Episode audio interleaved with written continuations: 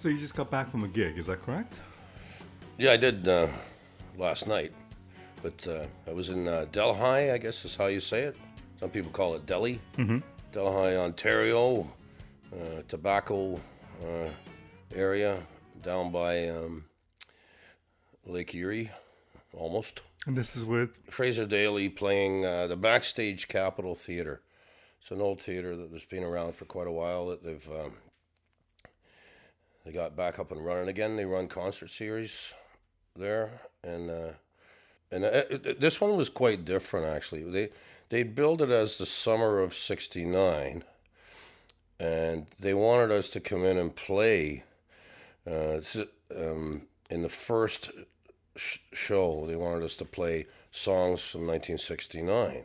Hmm. And uh, we handed out um, these envelopes that we have that have three requests on them. We put them around the table and people write in whatever they want. So they get to kind of program the band too. So they people feel engaged. right. And then, you know, uh, in the second set, we, you know, we open it up a little bit and do other things uh, you know, maybe a few of our own songs. The first time that we went there, we we played a lot of our own material off of our three records, mm-hmm. and uh, and threw some other things in there, you know, and some stunts, and uh, and uh, they enjoyed it so much they wanted us to come back f- for this and do this special sort of night where we're playing a lot more covers than we know, you know we normally would in a in, Right. a, in a theater. So it was fun. It was a challenge. And It how do you was feel about that? How do I feel about it? Yeah. I think it's good to have a bit of a balance in what you're doing. If Mm-hmm. you want to work all the time, um, I I like playing you know the root space stuff, uh, our own material, uh, but I enjoy entertaining people. Like I like the interaction, and I like when people are laughing and having fun and Mm. and, uh, and that kind of thing. Um, I think playing covers sometimes is as lucrative as it can be, and it can keep you as a musician. Um, is better than digging ditches, and I've done lots of that back in the early '80s. I, you know, I'd be down digging ditches on a construction site, wishing that I was playing music and uh, that I liked. So, so to play covers, I think is good. I would. I don't like to do it all the time. I think there needs to be a balance, sort of a, you know, yin yang thing. It's like uh, do different things, keep your life interesting, uh, make a living at it, and uh, you know that kind of thing. It's like recording. Uh, I don't want to do just one genre of music all the time because that would drive me crazy. And sometimes there's no way around that because that's what you get known for. So people come to you, you know, and oh, I really want you to do what you did with that last guy. And I think, well, yeah, but that that makes it less special, you know. So I have very eclectic tastes in music, and I like to record a lot of different kinds of music, and I like to play a lot of different kinds of music. So What's interesting about the covers, because in my mind, you were with almost the, the ultimate cover band, which was Jeff Healey's band, where you, you guys played a lot of cover tunes and, and made it your own. Well, that was because Jeff had spent so much of his career, you know, playing his own music over and over and over again. And uh, he knew all of these songs from being a, a kid in, in school and with all the other blind kids. They would he told me that they just would sit around listening to the radio and learn all the songs at the time. You know, I can remember being in Switzerland with him, and uh, and we're in the hotel room. We're listening to my my tape machine that I had. Mm-hmm. That's how long ago it was, and uh, Wichita Lineman came on by Glen Campbell, and Jeff picks up my guitar and just starts playing the whole thing, like just you know, really knew it, knew the you know the solos on certain songs that were coming up, and I said, man, that's amazing. Like you can remember all that. He goes, oh man, this is all we did. Like he loved playing covers, but he never had much of a chance to do it. Even though he wasn't really a writer, he would he on his records he would do covers. But Right. but then once you get the reality is is that when you get on the road, people want to hear those ones. your versions of those hits, right? So it's a different situation when you're in, like in a band with, uh, with well, Dave Murphy was the the uh, musical director of that band that, for a, bu- a bunch of years when I was in the Healey band, and he uh, he knew a lot of material, so that was a good challenge for for Jeff. It was like, yo, you know that one? Let's do it. Let's do it. So the the repertoire expanded like immensely when Dave came into the band because it gave Jeff, you know, the chance to play all sorts of songs. I mean, we'd be in front of 50,000 people in Denmark. And, you know, he would, used to get uh, Mike, or sorry, he used to get uh, Dave Murphy and myself to sing some songs in the, in the set, you know. These people are here to hear Jeff, right? So we're kind of aware of that when we first started doing this. And Jeff would, and we were at a blues festival, and Jeff would turn to me and go, Alex, sing Long Black Veil, would you? by, by Lefty Frizzell. And it's this is whole di- country song about, you know, uh, hanging. And uh, I'm thinking, okay. uh, and I, but it, it taught me something about him because he, and about myself too, is that if you're put on a spot like that, uh, you better give it your all, like, and sing it like it's your last days on earth, because that's the only way you're going to win over anybody. That's especially a, like a blues crowd like that. And uh, so, I mean, that was good advice from him. He he just had done everything that he needed to do as far as, um, you know, in the record business and all of that. That he was he was just wanted to just do what he wanted now, and and uh, the audience they eventually if they didn't like it at first they just sort of come along eventually going hey man we're getting to see this guy pouring his heart out here. It doesn't matter what he, whether he's playing flight of the bumblebee or smoke on the water right? So But that's the thing, right? He was a very unique person in that. One, in the way that he featured the band as if it was a band as opposed to a backup band. And two, the way that he would just call out a song that you guys have never played before in front of 10,000 people. And then there you are, kind Yeah. of put on the spot. Well, you get used to that after a while. There's, it's funny that uh, when you know if we're talking covers like that, like with Fraser Daly, like Mike Daly is a probably knows more songs than anyone that I've ever. He's a musicologist, is that correct? Uh, Yeah, and that's why. I mean, it's, he's he knows more songs than anyone I think I've ever played with. Which is quite crazy because Jeff knew a lot of songs.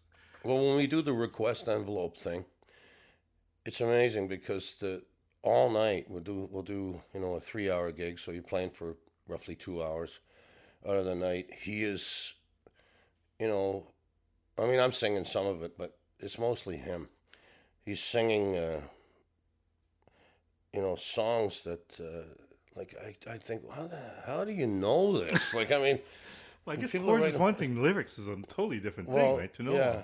Well, there there is a little cheating going on with that now with the the advent of the uh, uh, the, iPad? the smartphone is that you can by using Siri, Yeah. like you know, go uh, you know, like just talk into your phone and get the lyrics. Um, uh, for a song quickly, if if we don't know the all Right. the lyrics, just because the way and so it pops up very fast, and you you know, bang, he's got it on a little tray there, and he can scroll through as he's singing and, and get that. That- So it's not all that we know every song. Right. It's just that we we have access to everything if we feel like playing it. Like it's it's the thing where you grew up listening to material. Like from my side of it, like I'll know the song if he knows the song. Like if he's gonna if he's got the lyrics there, then it'll come back to me.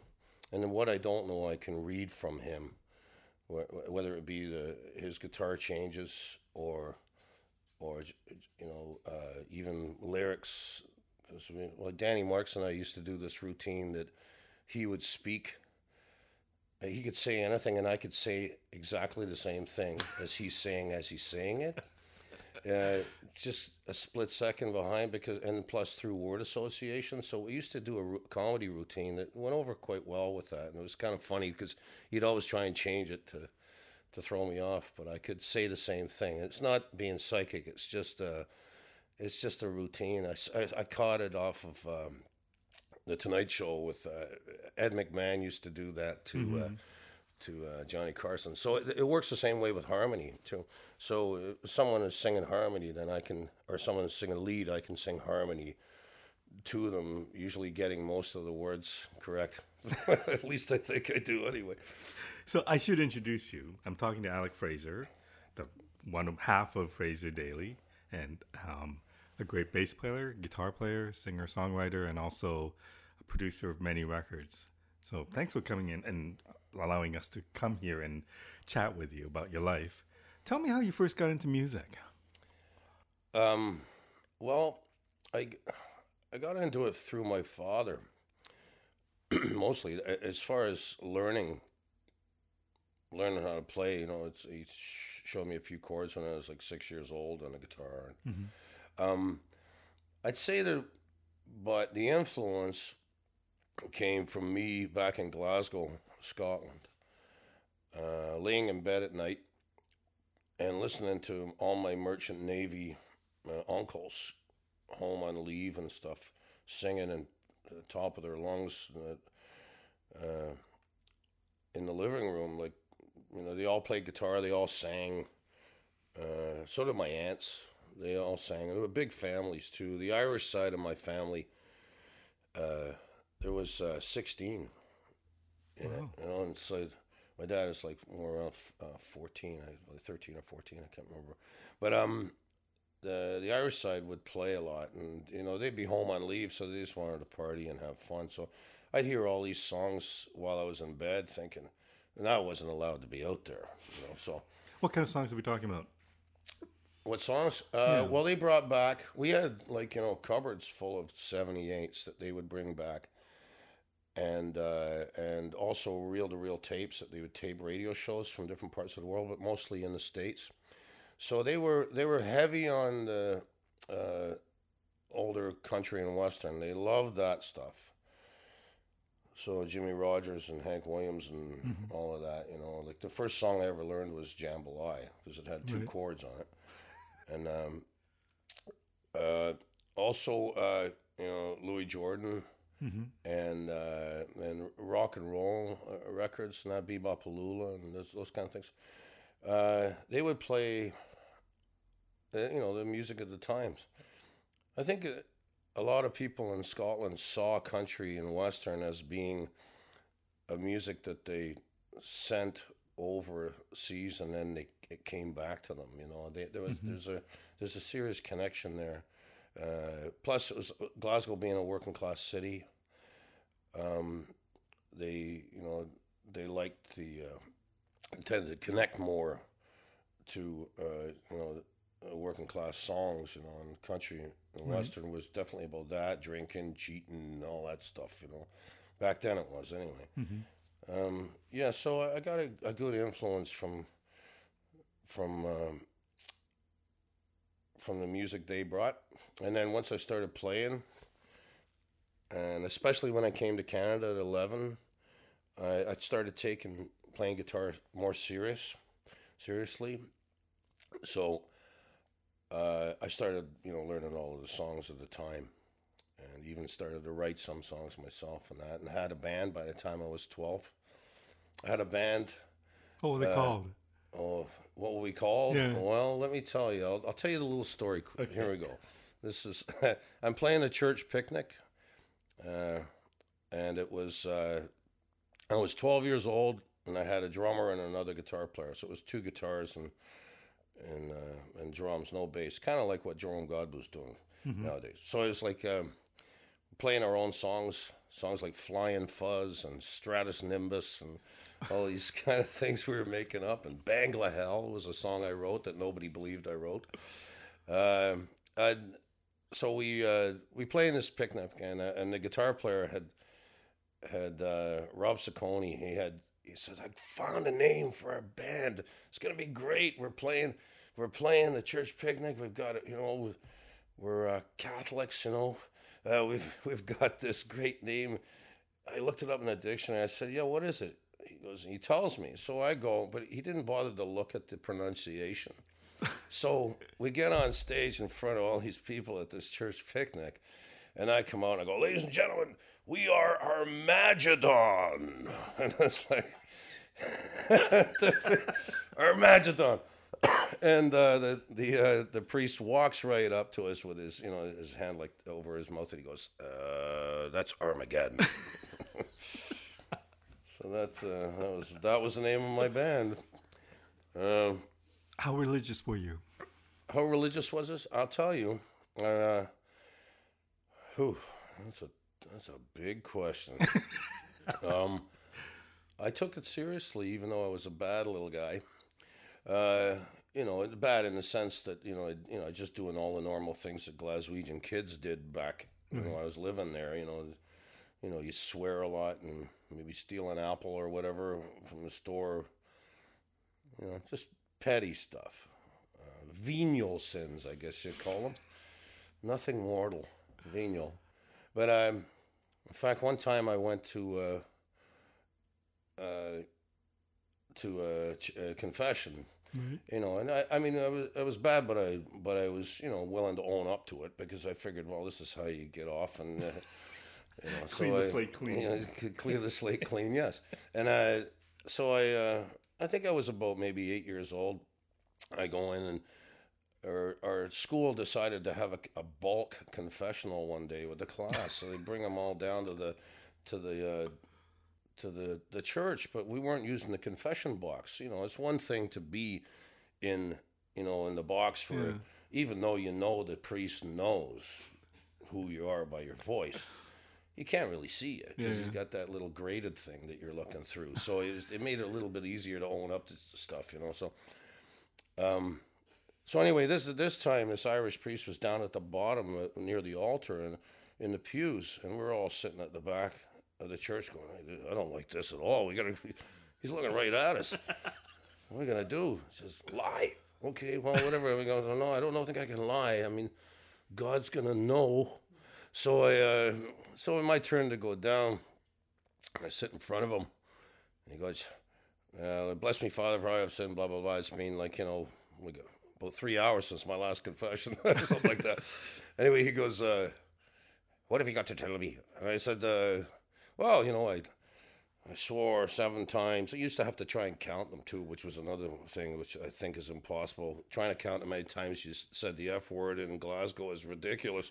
So when I used to go, okay, I swore seven times, I stole twice, you know, I, uh, I did this and that and this, and he goes, you little pagan.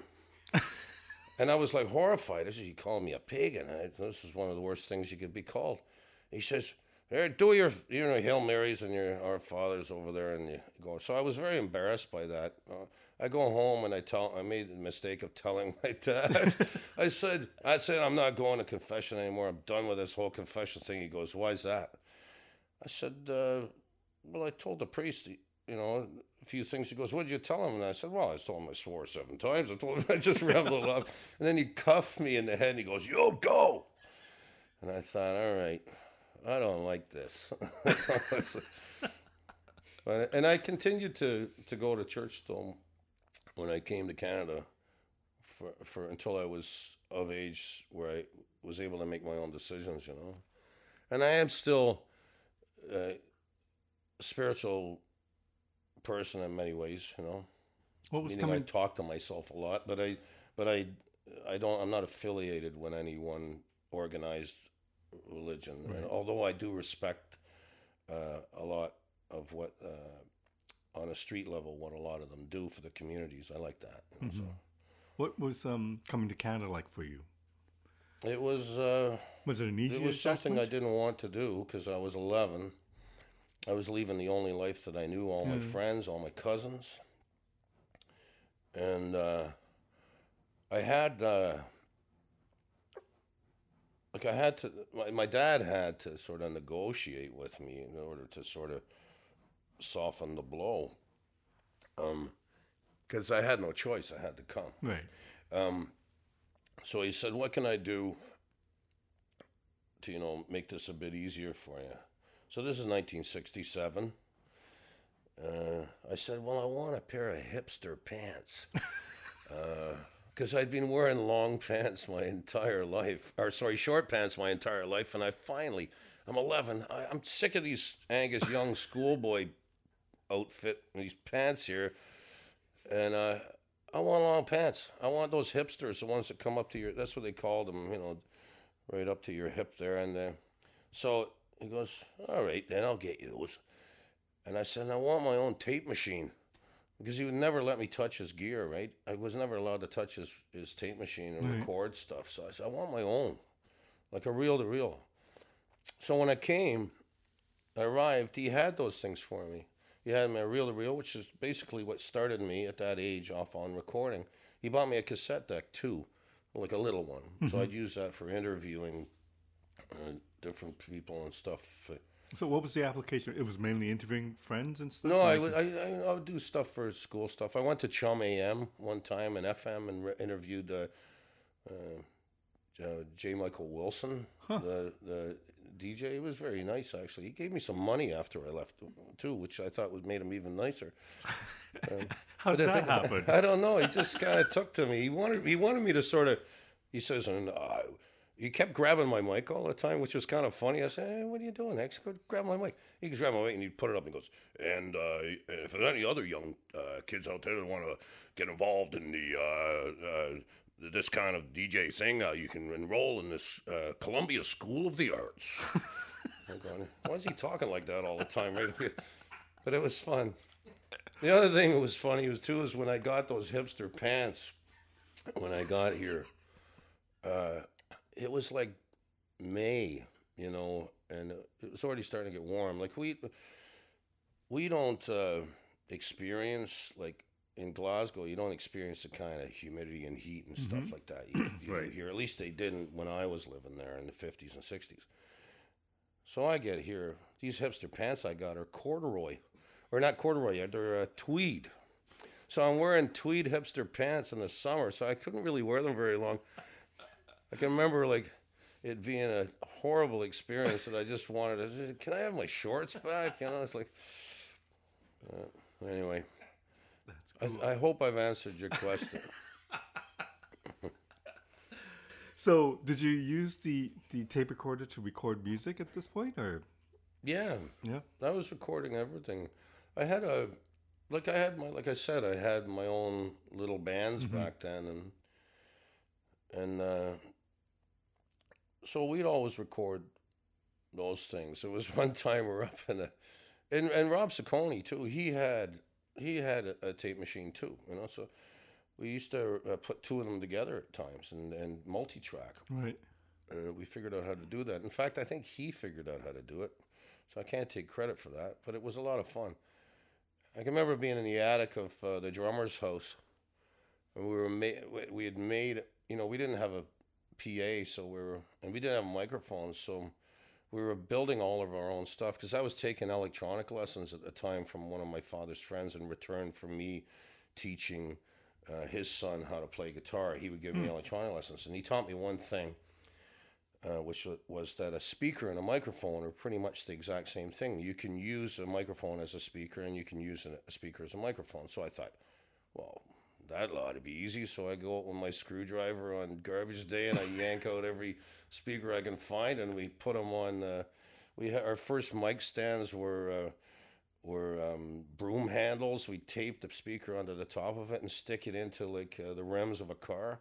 So these were, you know, you'd have your face right into this speaker, and it was very bassy, but uh, but you could get volume out of it. So we'd sing through an amp with that, and we'd be up there playing away. So uh, yes, we'd play, and I can remember a time where we were writing our own songs, and and I I, I wrote this song called "I Ain't Got No Time." and it lasted about 30 minutes. and I didn't realize that it was too long until I came downstairs and the drummer's mother uh, said, uh, Sounds like you got a lot of time to me. I thought, I guess I should edit that down. Eh? It's too much of an FM version. Uh, yeah, but we had a lot of fun back then. It was it was great to to like those early days of like we're um, you're so into doing what you're doing that and everybody around you is. You're all the same level. You're all hungry. You know, someone doesn't have a. You know, nowadays you can have someone who is doing it for different reasons than you are. You know, Mm-hmm. like it's like maybe has makes more money or has you know a, a higher job or whatever and that kind of thing. It doesn't isn't it? They're not on the same level. You know, when you're Right. playing at times, so it, it can affect bands considerably. Uh, but back then, everybody was the same. We're all doing it for the same reasons, playing fun, you know, and you know, uh, I never ever had any sort of idea in my head that I was going to become super famous and rich, you know. And apparently, I was right. But I, it's like, But you have been doing but I did it. most of your life. Yeah, and I still really enjoy it. Uh, it's it's sometimes it's second nature for me for the playing part, but I look to the the end of the day as being the high point of the day for me if I'm playing in a club, right? Or you know I'm doing a show. It's I wait all day for that, and it, it's still the most important thing that I do, and I don't want to stop it. I'm always saying I'll never retire, not willfully anyway. Uh, that that I need to keep playing. And you know, and I've watched people who do retire or go for a bit of an easy life, easier life as they get older because they're worn out or whatever the reasons are. Uh, that you know, I looked at my father, like for instance, he retired and did nothing, and then he, he you know, he he passed away, uh, because he didn't have that same drive and that same you know, he wasn't keeping things going, even Right. a part time job or a hobby or interest or something like that. Uh, whereas my mother, on the other hand, worked, she's 80, 84 now. So, oh, I'm not supposed to say that. Um, but anyway, She, she, probably won't listen to this. but though. she, would- she stopped working uh, like just last year. Wow. Like she didn't want to stop, and she's as fit as a fiddle. Or I don't know why they say that. I don't know if fiddles are fit, but anyway, she is fit. She's still running around. She's doing all sorts of things, and uh, and uh, much better for it too. You know, so I take those lessons. I mean, I I like to live a long time, but I want to be doing what it is that I like to do. Did you ever question music? Did you, was it ever difficult? Did, did I ever question music? Yeah, I mean, was Oh, was playing yeah, ever difficult, or, Definitely. Oh, um, or did you ever think about quitting? Well, I questioned the music business, Right. and there were times where I I had to, uh, like in the '80s, you know, after playing with David Wilcox and that, I, I had a bit of a uh, a downturn. I had two kids. I was living in Port Credit, and um, and I had to uh, go and and take, as well as being a musician, I had to go take a day job in order to survive Right. and uh, and so I was working as a you know a, a carpenter, uh, uh, doing a lot of carpentry, uh, uh, for the historical society, refurbishing old places. That was interesting. I didn't mind that, but um, it took away. Like the more you do during the day, it takes away from you the desire to play, uh, yeah. to work at nighttime, right? So your focus kind of gets off you know and um but it was out of necessity and i did a lot of odd jobs around that at that time until i got myself back on my feet again to just to just go you know playing's pretty good like i mean it's like Yeah. you know, so i it was always the business side of it to me it was never that i got sick of the music like i i don't get tired of music unless i'm playing only one style of music all the time because it's limiting for me. I can't I can't just do one thing. I don't want to ever be a one trick pony, you know, and uh, I don't want to wear the same songs down all the time. I'd like to be able to be in a position where I can play as mu- many different songs as I can uh, to challenge myself. And and uh, so and, and I can go see some great bands and but if they're playing the same 30 40 songs over and over again I can't go see them a lot after that because I, I figure well I've seen that and you're not progressing. So I need I need to hear uh, I need to hear it as well as play it. I need to be hearing uh, it moving forward right Yeah. so So you obviously had an interest in recording from your from your tape recorders, but how did you f- get into re- recording seriously and starting off Liquid? Was there something before Liquid Studios? Well, there was that I that I had been doing for a number of years. Had been doing mobile recording, mm-hmm. and I really liked that. Like before, I had Liquid, like Liquid Toronto. I had like my own studio uh, with Big with Big Ben Richardson, uh, who he basically he he instigated that whole thing. uh, But I'll tell you that in a minute. Uh, it, uh, before that, it was um, like being on a movie set. I loved the challenge of going into someone's house or a, or a church basement or uh, some location different every single time, and uh, and going, wow, where are we going to put the guitar amp or where are we going to mic it here? You know, it was always like, oh yeah, there's a cupboard there, or there's a hallway. We can use that as a reverb uh, or an echo chamber. Uh, you know, like that kind of thing. Like, so it would always be a real challenge, and the, and the bands would be recording. You know, they'd be digging it because it'd be a different situation for them. They weren't just walking into a studio that had the same sound, well, the same mic technique all the time. This is how we mic the drums. This is our sound. Not that there's anything wrong with that, you know, because Motown and a lot of other rec- uh, great studios got away with that. I'm saying that just if I'm doing a live off the floor thing, I think the environment has a lot to do with pulling out different uh, different energies from from the musicians and the artists themselves.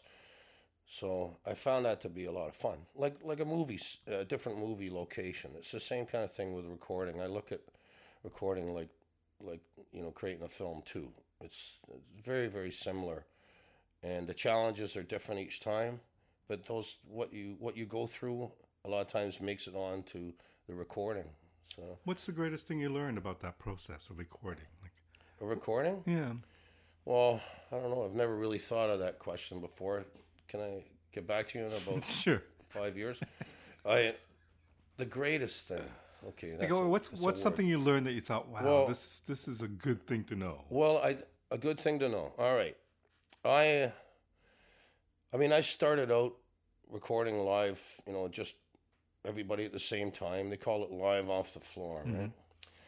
And I. uh I liked that, but when I could discover that I could overdub, I really liked that too because it opened it up for me, especially when there was less musicians. It would be easy to. Uh,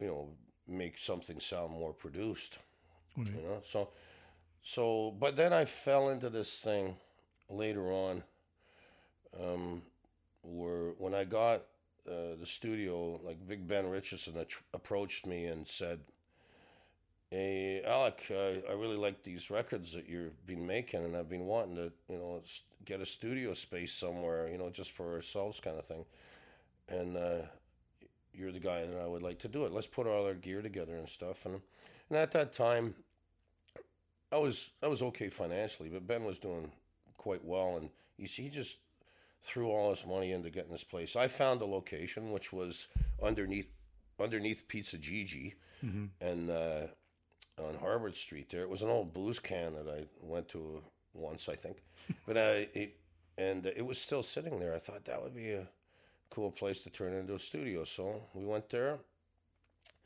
and uh, I, along with uh, you know Joe McLeod, a few friends, and that we we put together. I designed all the this the the rooms and the and everything, and we had this long, beautiful uh, terrazzo floored hallway that I used as an echo chamber. So it had beautiful natural uh, uh, ambience that I could run a mic back and forth at different different parts of the hallway to get tighter or longer reverbs, and it, it sounded fantastic in there, and people really liked it. So uh, I did a lot of live off the floor recordings there because I, I thought I just want to record the guys that aren't that are know who they are, or are very confident with themselves, right? that they, they have no problem singing and playing lead at the same time and they don't worry about safety nets like oh well I'm and and don't take forever to do a recording. Like, okay, we're doing the beds today, and, uh, and then you know, and then uh, you know we're gonna add the guitar next, and then we're gonna bring the horns in, and then I'm gonna sing it, and then we're gonna do this, and it's like you know it's tedious. I just I just you know why don't we just get them all in there at the same time? And this isn't a new idea, but at that time, it wasn't done very much. So it attracted a lot of blues players because blues players can play like that. You know, I mean, I'm talking the guys like The top tier. uh, like the top tier guys like Mel Brown and Snooky Pryor and Willie Big Eye Smith and and I was getting lots of people from the states through Electro-Fi Records because Andrew Galloway eventually you know noticed what it was that it was doing and he started bringing them in. And uh, so I mean when Willie Big Eye Smith got there. It was kind of funny the first time. Actually, the first time I met him was on stage at Silver Dollar. I never, you know, I never met him before, and we, and we when we did that recording, that first album. But he came in. Andrew Kempa brought him in to, to play, and as he's opening up, you know, his drums and everything, getting them out, he's leaning over, and uh, Andrew Kempa said to him, you know, hey uh, Willie, I know this place looks kind of funky because it was, you know, kind of funky. He goes but he he gets a you know it, it, I think you'll like it. And Willie just turns to him and goes that don't mean shit. He says it's what it sounds like that matters right? And here's a guy that uh, I mean he on playback after the the first take he's standing there with his arms folded and he go he's shaking his head. He's going like up and down. He's going he's nodding. He's going this place reminds me of Chess only it's got better sound and it's like and I said you know, that's the best endorsement I've had yet, because it's kind of what I was want, I was Yeah. going for, and and so I, I so you know, I like that energy of live off the floor. I like the fact when people come in, they're confident of doing takes. You can do multiple takes of songs if you like. Mm-hmm. There was nothing I couldn't ever fix in a live. I never ran up a, against a problem of uh, uh, of something I couldn't fix in a vocal or something like that.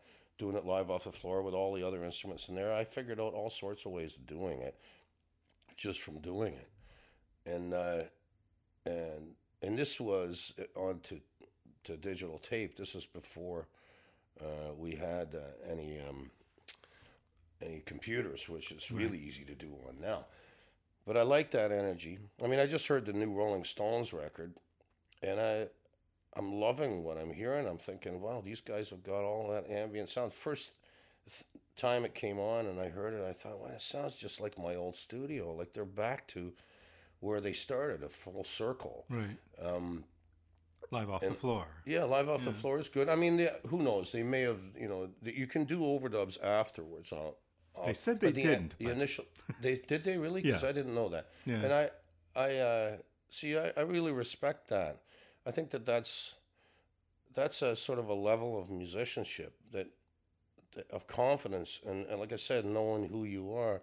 Like Mel Brown, when I recorded him and he heard his voice back, you know, most people are critical about their own voices, you know, to some because it's you, right? So Yeah. it's hard to be objective of yourself, right? But but um when he's hearing it back and Mel's just going, "Hoo, it sounds like me.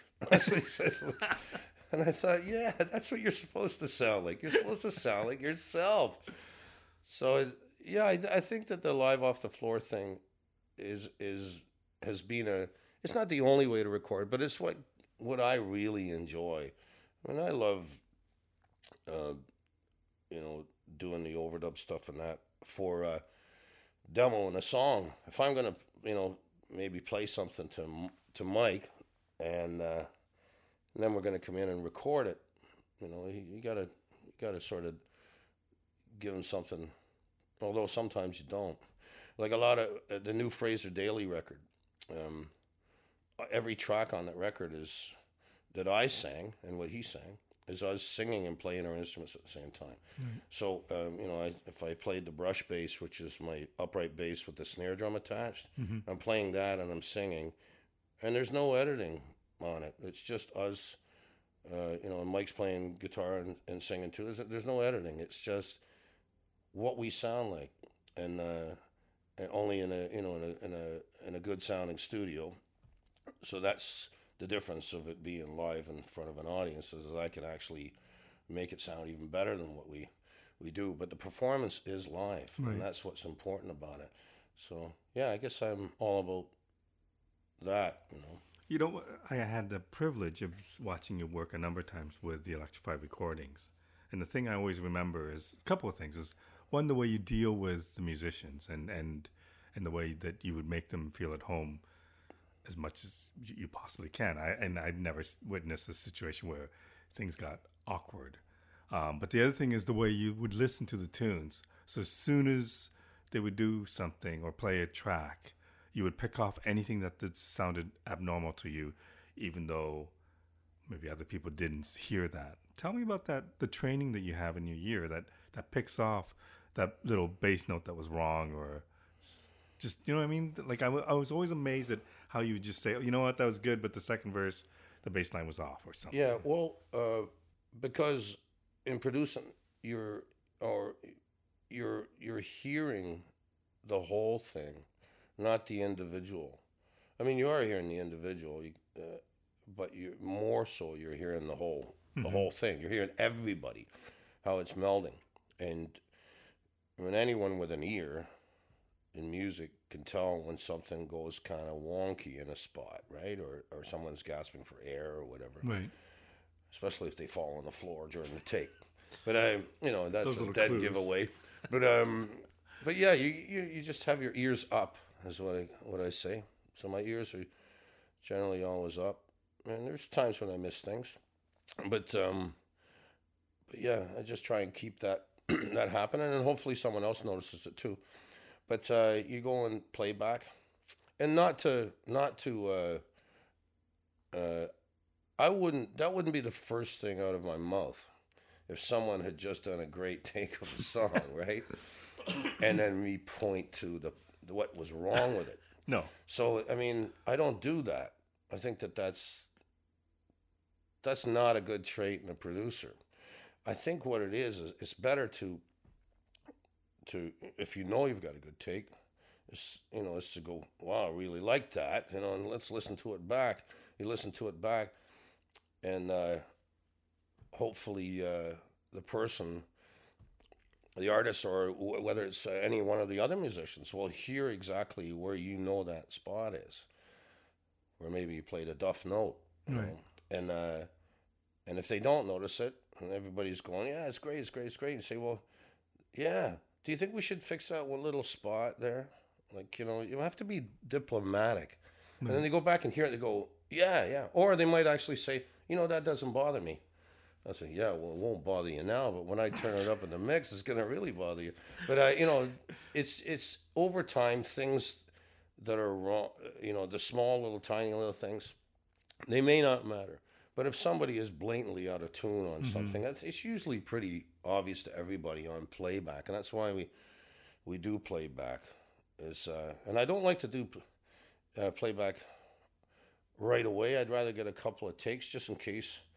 You know, you have to steal something from one of the other takes, which eliminates that whole problem of uh, if, if you made a mistake in the first one, you didn't do it in the last one. I can just steal that and move it in. And uh, with computer technology now, it's very easy to edit like that. Right. So it cuts down on the amount of time it takes to make uh, a record now, uh, which is good because I don't want records to take a long time. I don't want to make money like that. If I'm getting by the hour, I'll never ever prolong a session just so I can make more money.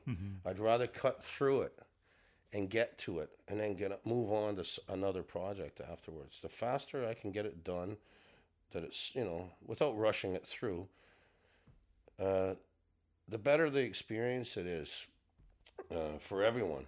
And I mean, all of these records that we make, right? I've done over nine hundred now, and it's like I don't really listen to the records uh, that I've made. if you're not listening, who is? No, I'm Well, kidding. no, but yeah, but I don't mean it that way. I mean it's just that I'm always moving on to making another one. Yeah. But I don't listen to them unless I hear them on a radio show or if I hear, you know, I hear, uh, you know, on, on a jukebox or, or or played in a club over the top. There's many times I go, hey, I think I did this, like you know, Mm-hmm. but I don't listen to them because I've listened to them a hundred times. Uh, when I'm mixing them and working with them. So my job is to get it out the door you know, onto mastering, and then it goes to manufacturing, and it's gone. And to me, when I look back, and when I hear, if I do hear tracks that I've done, I remember the experience of what it was Mm-hmm. to make it, because to me that is far more important in, my in my life and in my memory to remember all the great fun things that happened during the making of the actual product, not necessarily the product itself. The product is for other people to listen to, not for me. So you know, it, it, you make you make these records. If you're making records for yourself, uh, I don't know if I could. I think that that's a healthy thing. I think you need to make them. You have for other. It's for the fans and, and Right. people that are that like it. I mean, you you need to like it yourself, but but to dwell on it uh, by listening to yourself over and over, I just think that it's time for the psychotherapist. You know, it's like, like it's just you know, it's it's amazing too that uh, one of the things in recording is if you do a, a really great take and everybody's bouncing off the walls with loving it. Oh, I can't believe how great this is going. This is fantastic. And then the artist takes it home. You give them a quick mix of the song. They take it home, and after they've listened to it for a hundred times, they start looking at it through the this uh, microscope, and they see all the things that are tiny little things that are wrong with it. So, in other words, you didn't feel that way on the day. How can you go from that to to like, oh, maybe we should change this, or maybe I should sing it again? And going, you know, you know, this is you, and you are have put yourself under the microscope that you're questioning yourself. It sounds like you. Get over it. it's you. You know, it's like, and something everybody should strive for is to sound like themselves. Did you were you ever intimidated by any of the artists that you worked with? Sorry, you have to speak up. Were you ever intimidated by any of the Oh, artists? Oh, intimidated. Oh, that's a good one.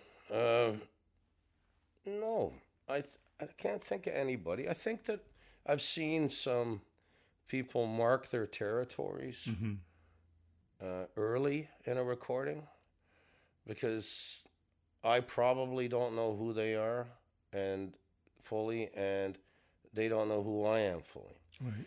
So, and you know, I've if I, I tend to joke a lot, but I, I've pulled back on that at first when I first meet someone because I think that takes time for people to understand your sense of humor.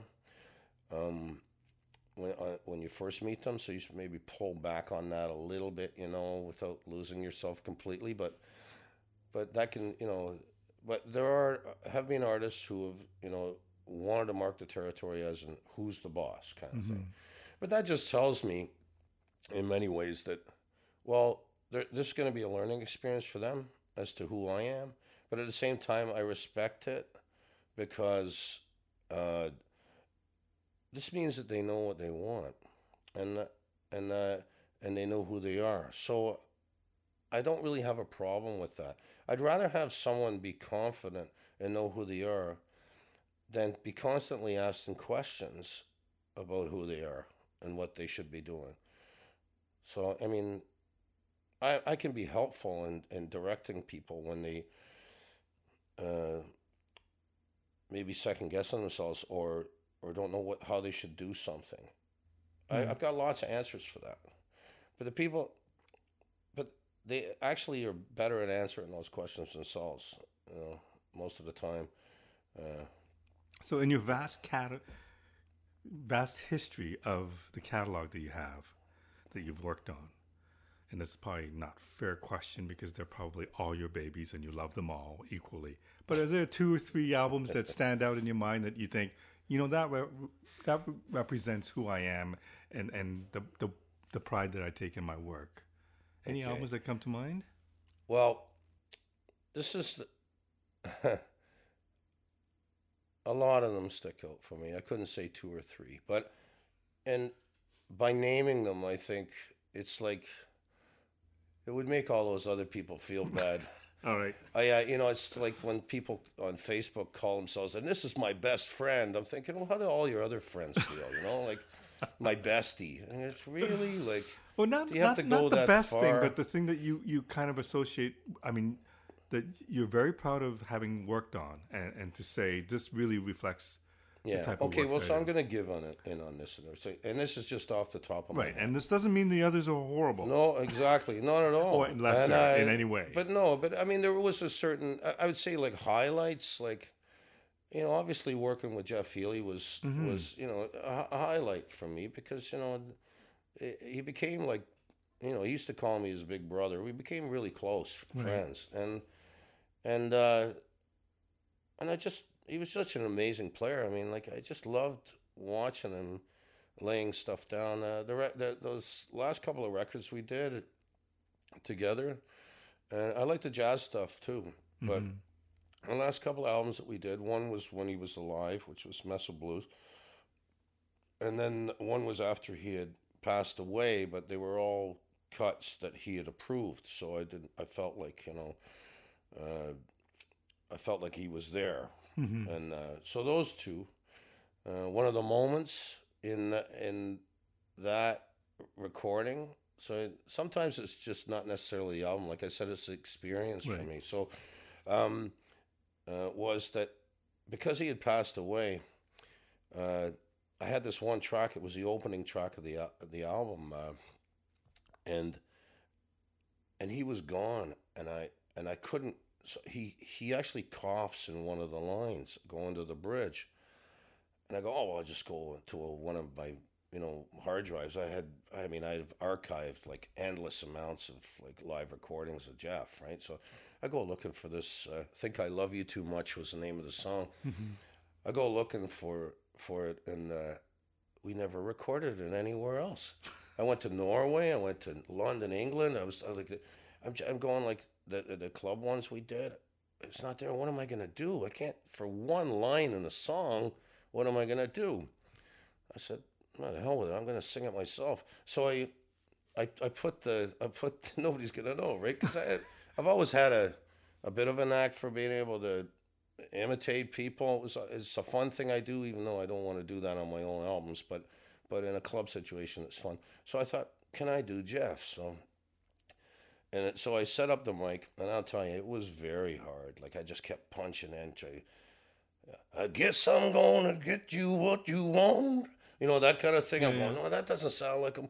I gotta like, kill a bit more, and I gotta do a bit more of this in the timber and get things together. And about the fiftieth time, I just, you know, this is the spiritual part of me. I just looked up to this guy and I said, "Come on, man, help me out here.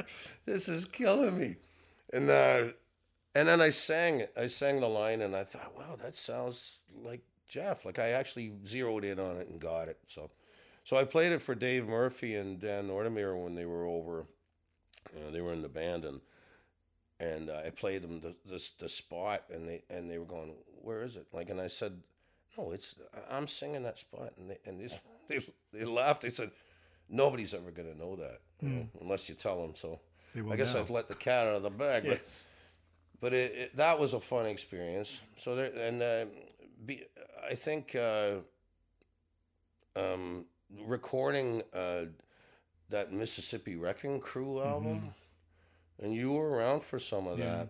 You know, that was at Liquid Toronto. It, we we were sitting with uh, the band was Mel Brown, Snooky Pryor, Bob Stroger, uh, Willie Big Eye Smith, Pinetop Perkins on piano. I mean, like, come on, like, I mean, this is like, these are like the elders of the blues, uh, and and very unique characters. So recording them, and we got Jeff in on on that record as well for a for a few songs. I asked him if he wanted to do it, and he came in and did that. Uh, that that was a, a fabulous uh, collection uh, musicians like that knew how to play blues, like they lived and breathed it. Yeah, you know, sure. so they were- defined it. they did, and uh, so that was great. You know, I had Pinetop. Uh, Perkins kept he ran into me. He was kind of funny. We had to try and keep Pinetop out in the in the uh, in the, the studio space because he was chain smoking those little cigars, cigarellos that he's had, and and I had Mel Brown who you know had the machine on and he had the emphysema, so we had to keep them apart. and Mel's going, I can smell those things from in here. Just like and Pinetop was just he'd come in occasionally and he would he was going around picking up little pieces of fluff on my floor of my carpet and putting it next to me as I'm at the mixing board. I'm looking around going, Pinetop Perkins is putting fluff on my. Uh, what's he? He's trying to tell me to vacuum the place or something. I don't know. Whatever. I'm I'm working here, Pinetop. Get away from me. But uh, it, that was a lot of fun. And uh, and when Jeff came in, the funny thing that happened was Snooky Pryor. He was in his 80s at the time, I think, around 80. Mm-hmm. And Jeff, you know, was you know still young, and he came in and he played. Uh, you know, he got on the floor and played, and after he left, uh, Snooky, you know, and is talking with Andrew Galloway, and Snooky says, you know, I think it's nice of you, Andrew, to bring that young man in here, and it'll probably help his career some. and uh, and of course, Andrew's going, uh, well, you know, actually, Snooky, like, you know, he's quite famous. Like he's, you know, he's like he's done quite well. He's been nominated for a Grammy enough time. And Snooky's going, yeah, sure, he has, yeah, sure.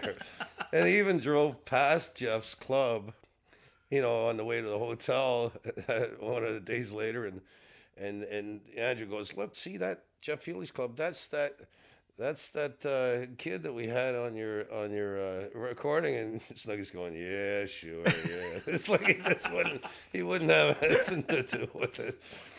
So yeah, I mean, like I said, the experiences are fun. I, you know, I I like doing the Fraser Daly stuff here, uh, because Mike and I we get things done so quickly. Like we're like we're doing it live off the floor. Evan, the energy is all like this are you ready? Yeah, let's do it. You know, mm-hmm. and, and and we bang them off in one or two takes, and uh, so those are always fun to make because there's so little work involved in it, and uh, not that you don't like working.